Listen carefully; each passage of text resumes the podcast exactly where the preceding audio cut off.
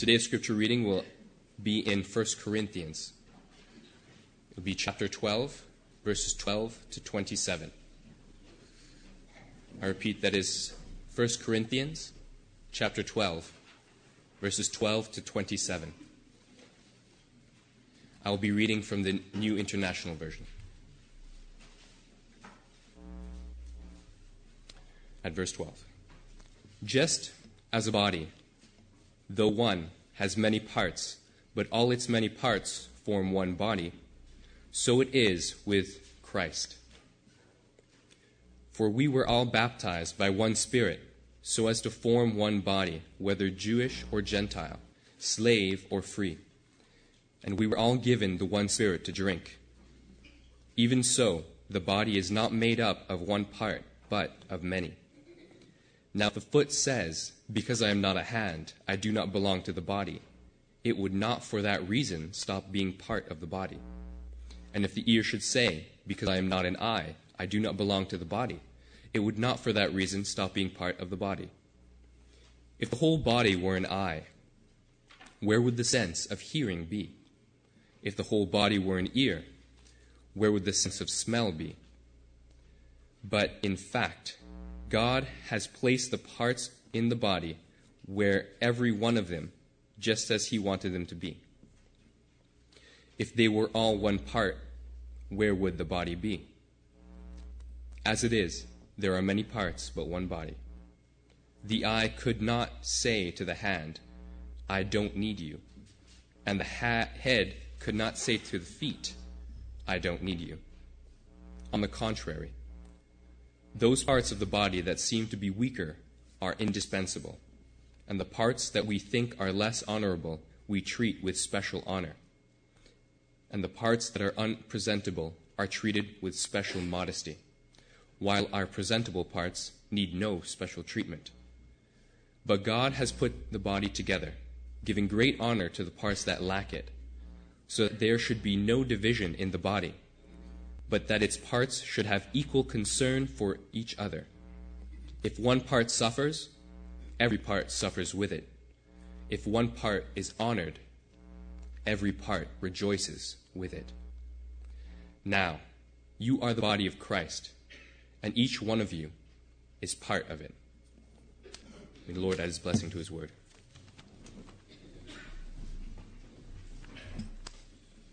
Let's pray together. Father, we thank you for your love. We thank you for the gift of your word given to us in full expression in the person of your Son, Jesus Christ. We thank you for the Holy Spirit that enlightens our eyes to understand all that you've given to us in your Son. We ask now that the words of my mouth and the meditation of all of our hearts would be pleasing and acceptable in your sight, O Lord, our rock and our Redeemer. Amen.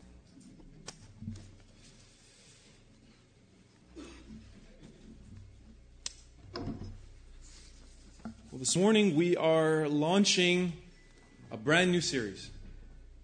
Someone's phone? Is it for me? I'm busy. We're launching a brand new series, and I, we were so blessed with our previous uh, series going through the disciplines. And over the next 13 weeks, we're going to be uh, launching a new series and going through a series called One Another.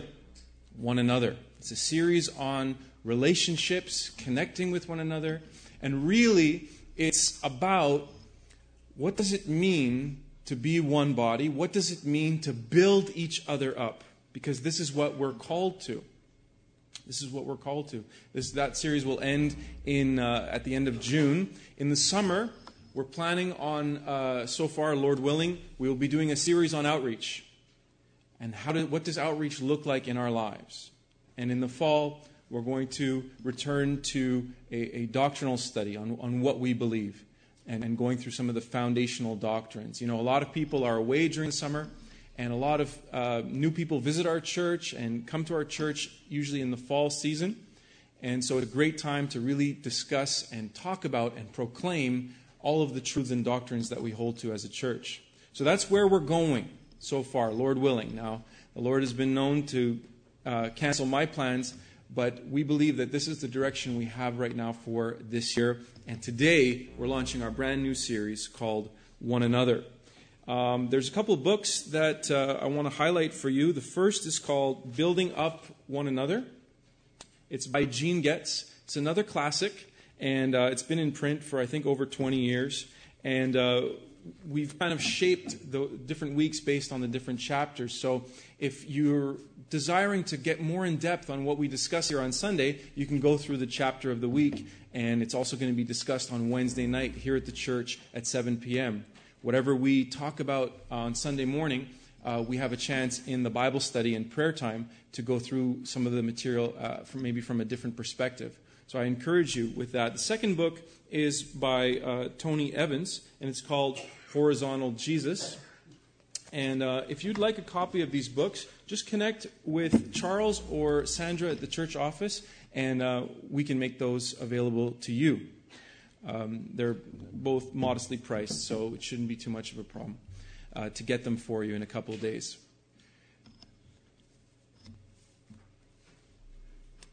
I want to read to you a passage from John 17 to open our time together this morning. This is Jesus' high priestly prayer, part of it, verses 20 through 26 of John 17. It says this Do not ask for these only, but also for those who will believe in me through their word that they may all be one, just as you, Father, are in me and I in you. That they also may be in us, so that the world may believe that you have sent me. The glory that you have given me, I have given to them, that they may be one as we are one. I in them and you in me that they may become perfectly one, so that the world may know that you have sent me and love them even as you loved me. Father, I desire that they also, whom you have given me, may be with me where I am, to see my glory that you have given me, because you have loved me before the foundation of the world. O righteous Father, even though the world does not know you, I know you, and these know that you have sent me. I made known to them your name, and I will continue to make it known, that the love with which you have loved me may be in them, and I in them. This is Jesus' high priestly prayer. And technically speaking, it's his last prayer, really. And this prayer is broken into three sections. First, Jesus prays for himself. And he prays for the disciples. And in this section, these seven verses that we read, he prays for all of us. I think it's really telling that the Lord had us on his mind right before he was arrested. Here Jesus is, picture this, in the Garden of Gethsemane. It's nighttime. He's tired. He's been praying. He's been inviting the disciples to pray along with him. He goes off by himself and prays that famous prayer Not my will, but your will be done. If it be if it, if it at all possible, Father, that you would take this cup from me, that Jesus in this moment is there and he's praying so passionately, with so much fervor, with all of who he is, every ounce of strength he has left, he's wrestling in prayer for the will of God. So much so that the Bible records that he began to sweat drops of blood.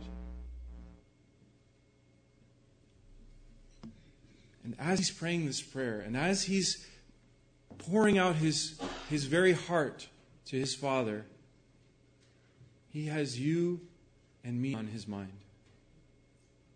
This is the Jesus we serve. This is the love that he has for us.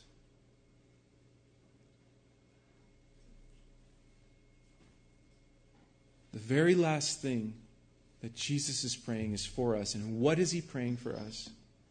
What is the one thing that's on his mind? It's that we would be united. That we would be one, even as Jesus and the Father are one.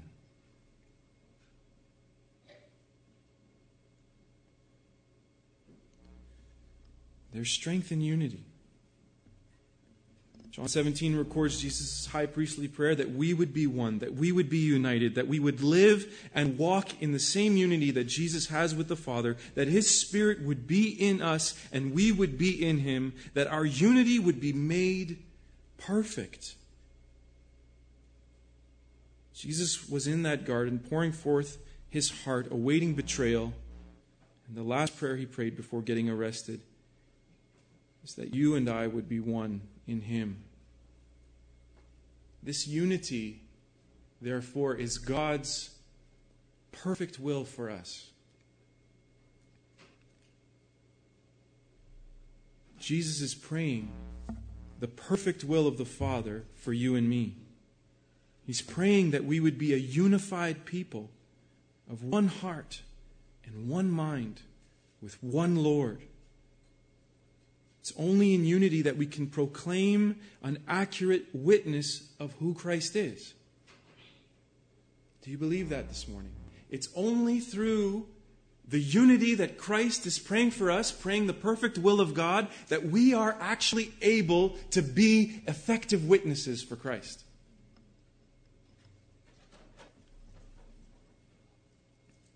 This is what Jesus says in this prayer. He says that they would be one so that they would so that the people would know that I am in them. It's through our unity that we in part give our testimony of who and of the truth of who Christ is. For each of us, part of our personal testimony is that we belong to the body of Christ. How it must grieve the heart of God to see his family in division, in disarray, in infighting, in envy, in jealousy, and strife. How it must grieve the heart of God at every point in which one brother or sister slanders the other, speaks against them. Every time one of us acts divisively against another member of God's church, we must realize that we are not doing God's work, but the work of the enemy. Let me reiterate God's perfect will is that we would be united. Because as we are united, the world comes to know the truth of who Christ is. Therefore, any act that we do that comes against the unity of God's church, even in simple words, is not doing God's work, but is in league with the enemy. It changes how we see gossip. It changes how we see the casual comments that are in keeping with having a united heart with God's church. There's a lot of problems with God's church. But God has promised that He is working in His church to remove every wrinkle, every spot, every blemish, to present to Himself a bride that is perfect and beautiful. Remember that. Remember that God's church is beautiful.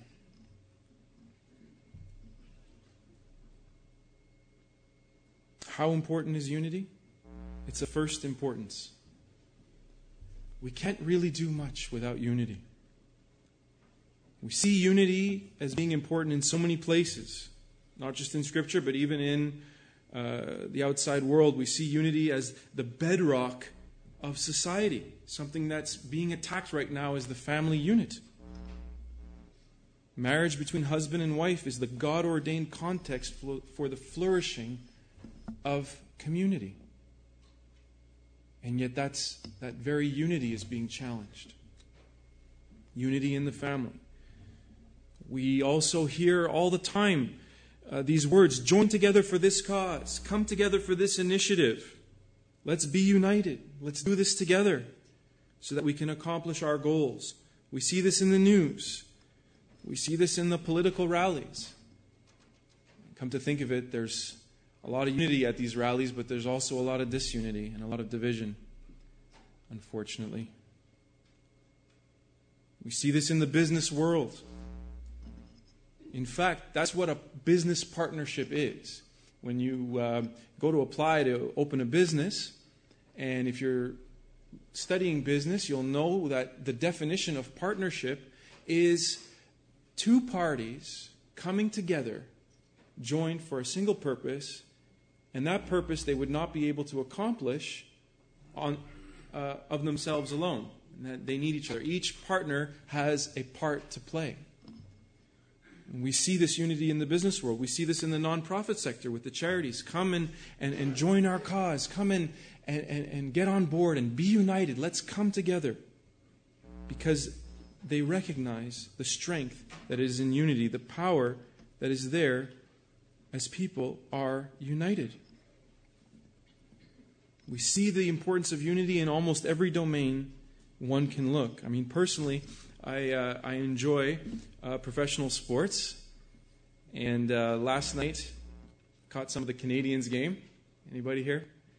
No? Okay. Well, you didn't miss much. Um, they were playing the Florida Panthers, and I think we were up three goals, and it was three to one, and everything was looking good, and then everything just fell apart. And it really looked like the Florida team in the second period was just coming alive, you know, and you can tell when you're if you're an avid hockey watcher, you can kind of tell. You say, "Wow, it's it's not going well, and it's all downhill from here." That's what happened. So I decided to watch the basketball game instead, and I'm very happy that North Carolina came out on top, and Villanova also won. So two of my teams are going to the final, final four. I love college basketball, by the way. But what's interesting is hearing the post game press conferences of these sporting events, whether it's hockey, whether it's basketball. And they always interview the, the stars of the game. They take the best players who score, outscored everybody else, these young men, 18, 19, 20 years old, in college, getting ready for an amazing career, and they ask them what went wrong and what went right. And without fail, all the successful players always say, We were united. We came together as a team. We had each other's backs. It was a team effort, the coach says. It was all hands on deck. It was everyone doing their part, everyone knowing their role and walking in it and doing it. And it was through that unity that we were able to be successful. That we can hoist the trophy because of the unity we had. Conversely, when you ask what happened, what went wrong, they get on RDS and talk to Michel Therrien, and he'll say something to the effect of, We just didn't work as a team. He has various ways of, of spinning that, but essentially, that's what it is. We just didn't come together. We just weren't united. So we see it in the business world, we see it in professional sports, we see it uh, in almost every domain. We see it also in the world of entertainment. Um, one of the big movies that's coming up is the new Avengers movie. Everyone excited for that? No, right? okay. The youth are in the other room. Uh, I like superhero movies because I like the battle of good versus evil, and I, I it, there's something that speaks to the story of Christ in almost all of them. And I've shared with you a little bit about that. But even during the sports games and the hockey game and the basketball game, they're running the ad for this movie, this new Avengers movie. And so we see it in entertainment as well. The whole premise of this upcoming movie is the movie is entitled, guess what? It's called Civil War. And it's about how the Avengers are not united. And there's a big conflict, so much so that they got to make a whole movie about it because of the breakdown in the team. And as I was listening to this ad, there's a song, a chant that's going in the background. United, we stand. United, we stand. Divided, we fall. Divided, we fall. So we're seeing this unity in almost every domain. We also see it in Scripture. We don't get more than a few chapters in the Bible before we start seeing the strength of unity and the power of unity. We see it um, at the Tower of Babel. God said that because of their unity, nothing would be impossible for them. They, of course, weren't doing the will of God, so God confused their languages so that their endeavors would be put to an end and they would be scattered. So, what does this mean for us as a church? How do we go about being united in Christ? This is the subject of our series over the next 13 weeks. So you got to be here every week. If you want to find out how do we how do we walk in unity in Christ? And today we're kind of going to provide a little bit of a high level response to this question. Gene Getz reminds us that we need to walk in the Spirit and not in the flesh. So you ask the question how do we walk in unity? Well, the premise behind that is that if we're going to be united in Christ, we need to walk in the Spirit and not in the flesh. Galatians chapter 5 makes this contrast and distinction. Verses 16 through 26, it says this keep in step with the Spirit. But I say, walk by the Spirit, and you will not gratify the desires of the flesh. For the desires of the flesh are against the Spirit, and the desires of the Spirit are against the flesh, for these are opposed to each other to keep you from doing the things you want to do. But if you are led by the Spirit, you are not under the law. Now, the works of the flesh are evident sexual immorality, impurity, sensuality, idolatry, sorcery, enmity, strife, jealousy, fits of anger, rivalries, dissensions, divisions, envy, drunkenness, orgies, and things like these. I warn you, as I warned you before that those who do things will not inherit the kingdom of God. Verse 22 But the fruit of the Spirit is love, joy, peace, patience, kindness, goodness, faithfulness, gentleness, self control. Against such things there is no law. And those who belong to Christ Jesus have crucified the flesh with its passions and desires. Verse 25 If we live by the Spirit, let us also keep in step with the Spirit. Let us not become conceited, provoking one another, envying one another.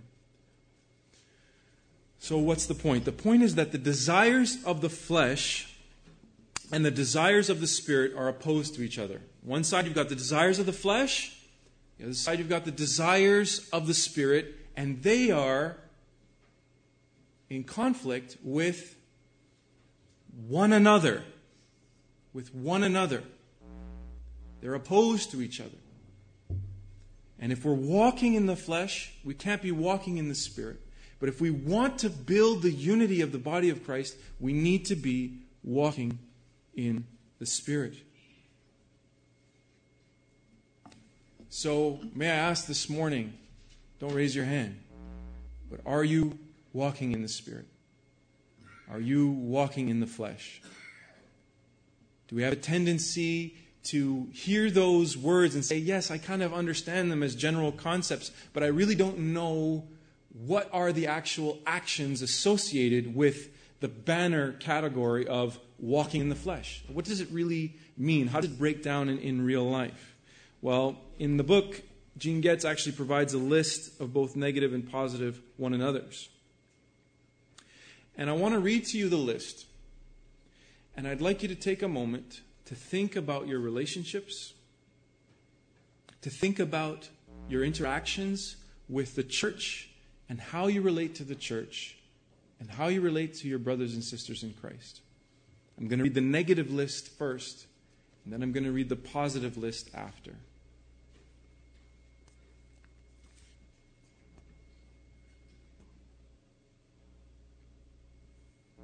The statements are as follows acts of the sinful nature, lusting for one another, judging one another, depriving one another, biting one another, devouring one another, destroying one another, provoking one another, envying one another, lying to one another, hating one another slandering one another, grumbling against one another.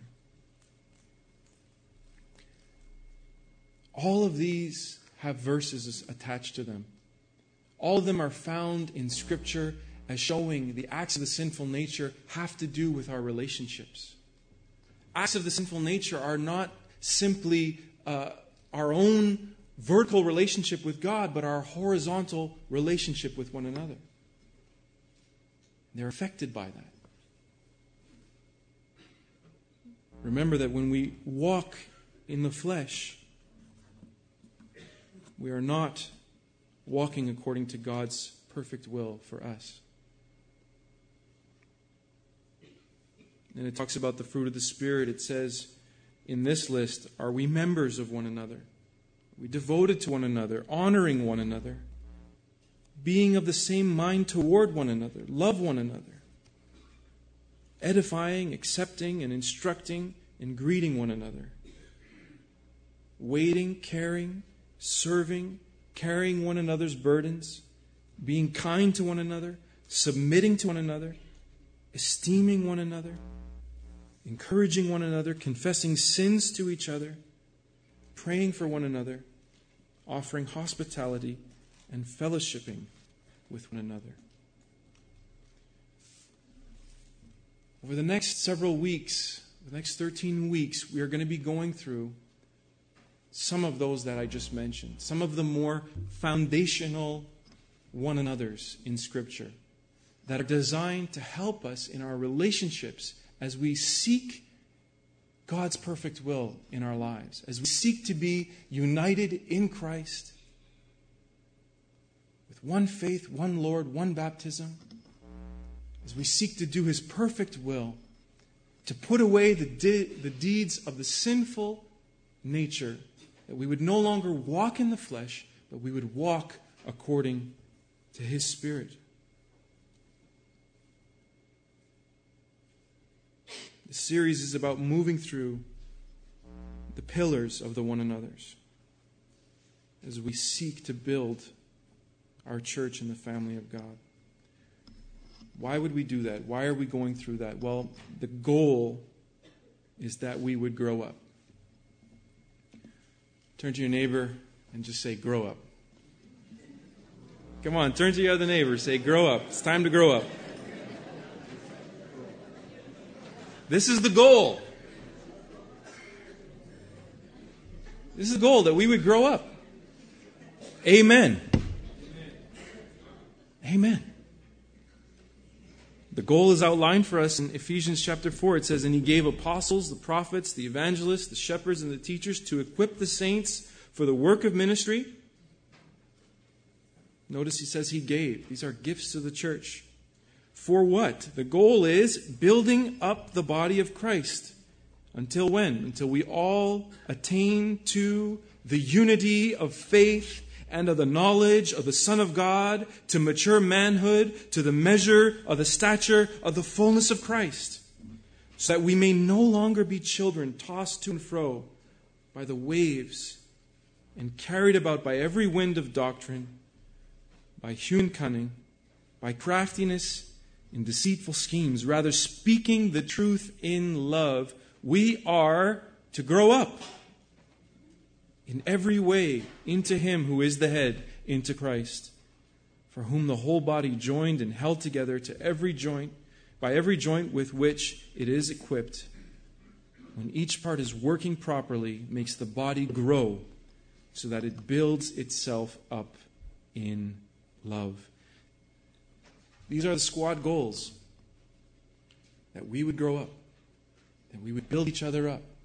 And that's why we're moving through the foundational one another's in Scripture, so that we would all attain to the unity, the perfect will of God. We'd grow together and be mature, not being tossed by every wind of teaching, but that we would be mature and that we would speak the truth in love, would cause the body of Christ to grow. How can we work at this? How can we get to that place of maturity? And how can we recognize maturity as it moves forward? There's three principles I want to lift out to you from the chapter uh, of the week, and then I'm going to close the message. Gene Getz lifts out these three important truths to guide our being members of one another. This is how we measure if we're making progress in maturity. First one he says is interdependence. No individual can function effectively in isolation and alone. There's no lone rangers in the body of Christ. Even the lone ranger had Tonto. He wasn't alone. And Tonto usually saved the day, and the lone ranger got credit for it. But I often hear that these, you know, parachurch ministries, and they're all there out, out on their own. And these, uh, some friends of mine who I, I, they've been somewhat disillusioned with the church, and I've been inviting them back to church and, and working on them and reaching out to them, and I'm sure you have been as well. But we just can't fulfill God's will for our lives without each other. We just can't walk in the perfect unity and in the perfect will of what Jesus prayed for us unless we are together. Is the church perfect? No, there's no perfect church. But that doesn't mean we fail to strive for it. That we recognize, and I believe all of you are here this morning because we all recognize one thing that is, regardless of our failings and our faults, we need each other. We need each other. Remember the scripture that says in Hebrews 10 26, Forsake not the assembling of yourselves, but all the more so as you see the day approaching. There's tests and trials and difficulties that we weren't mes- meant to face alone. But we were meant to bring us to a God, God's word will bring us to a place of interdependence. So, really, interdependence, that sounds maybe like a, a complicated word. Let me try to break it down for you. We all know what dependence is. Like a child is dependent on their parents. This is a phase for babies. They're completely dependent. And maybe you have kids that should be at a place of independence, they're still at dependence. Uh, well, we can talk about that. But that's what God's plan was, is that we would start off in a place of dependence as children, with our parents, being dependent on them. Then we come to a place of maturity and we get to a place of independence where we go out on our own, we become responsible for ourselves. One man told me that the mark of maturity is not only independence, but your ability to provide for someone else. That's what I always encourage young couples to understand that when they're about to get married, that it's really not uh, a selfish proposition that's happening. But that's what marriage really should be, and that is a place of not dependence, not independence, but interdependence.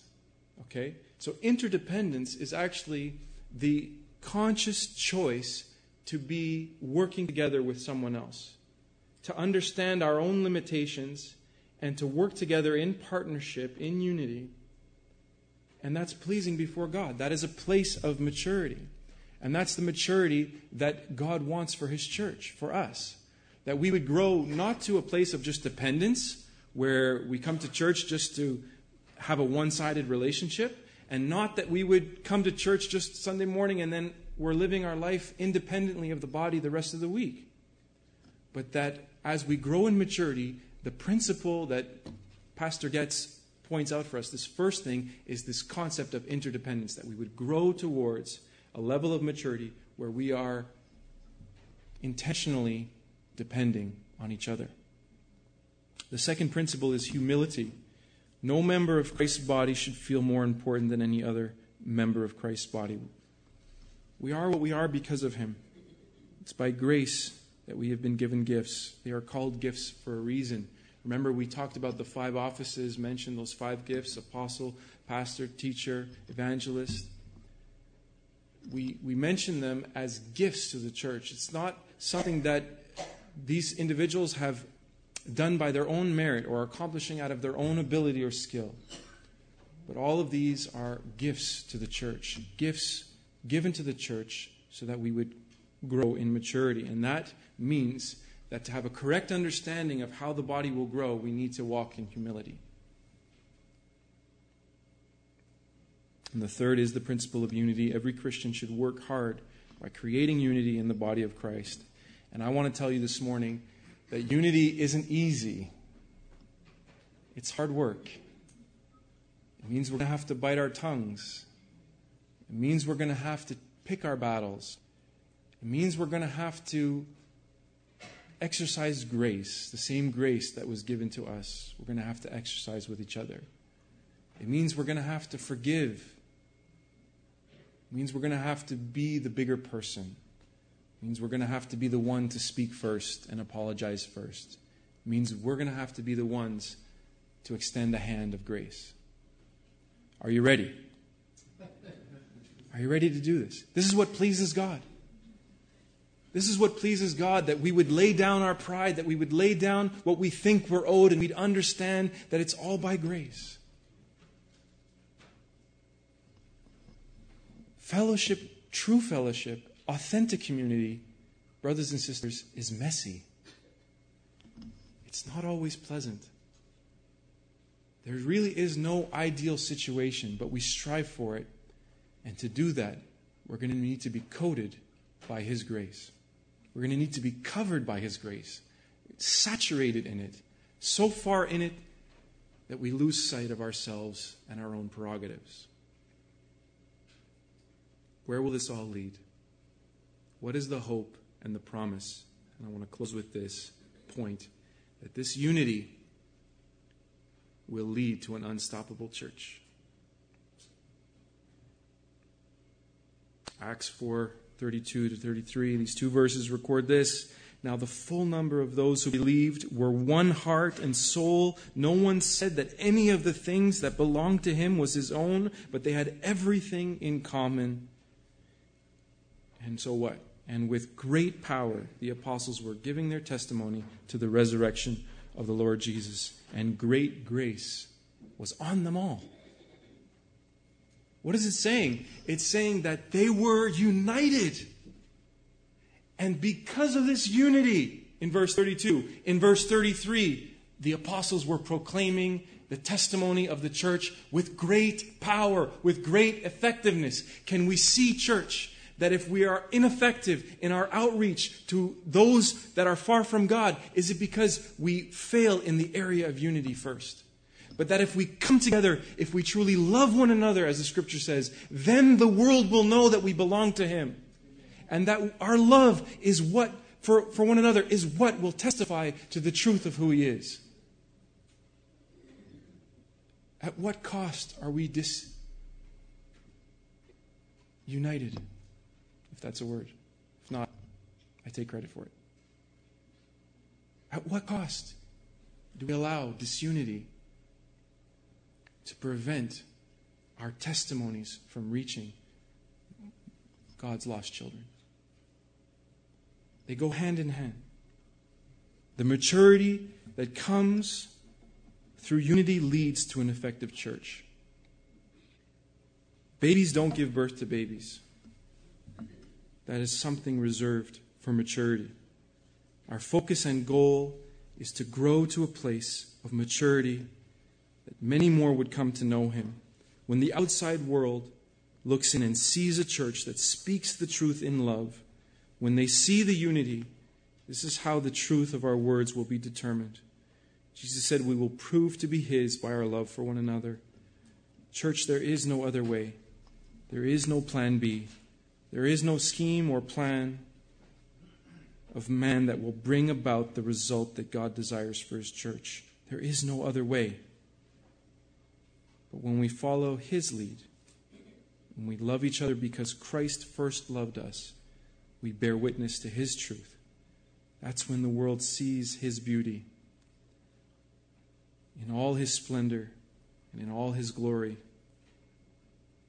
They will know the one we proclaim when we stand together, united as one. Let's pray. Father, we are thankful for your word today. Thank you for helping us to see how the desires of the sinful nature and the desires of the flesh are contrary to what you want to do and according to your perfect will. Help us to see how walking in the Spirit truly affects our relationships with each other. Lord, we've been reminded of the strength in unity and the power of unity. We know, Lord, that even as a church, we can't accomplish much unless we are united. Help all of our relationships, Father, to be galvanized in grace. That we would follow your lead in how you love us. And that the world would know we are in you as we are united with each other. We pray in Jesus' name. Amen.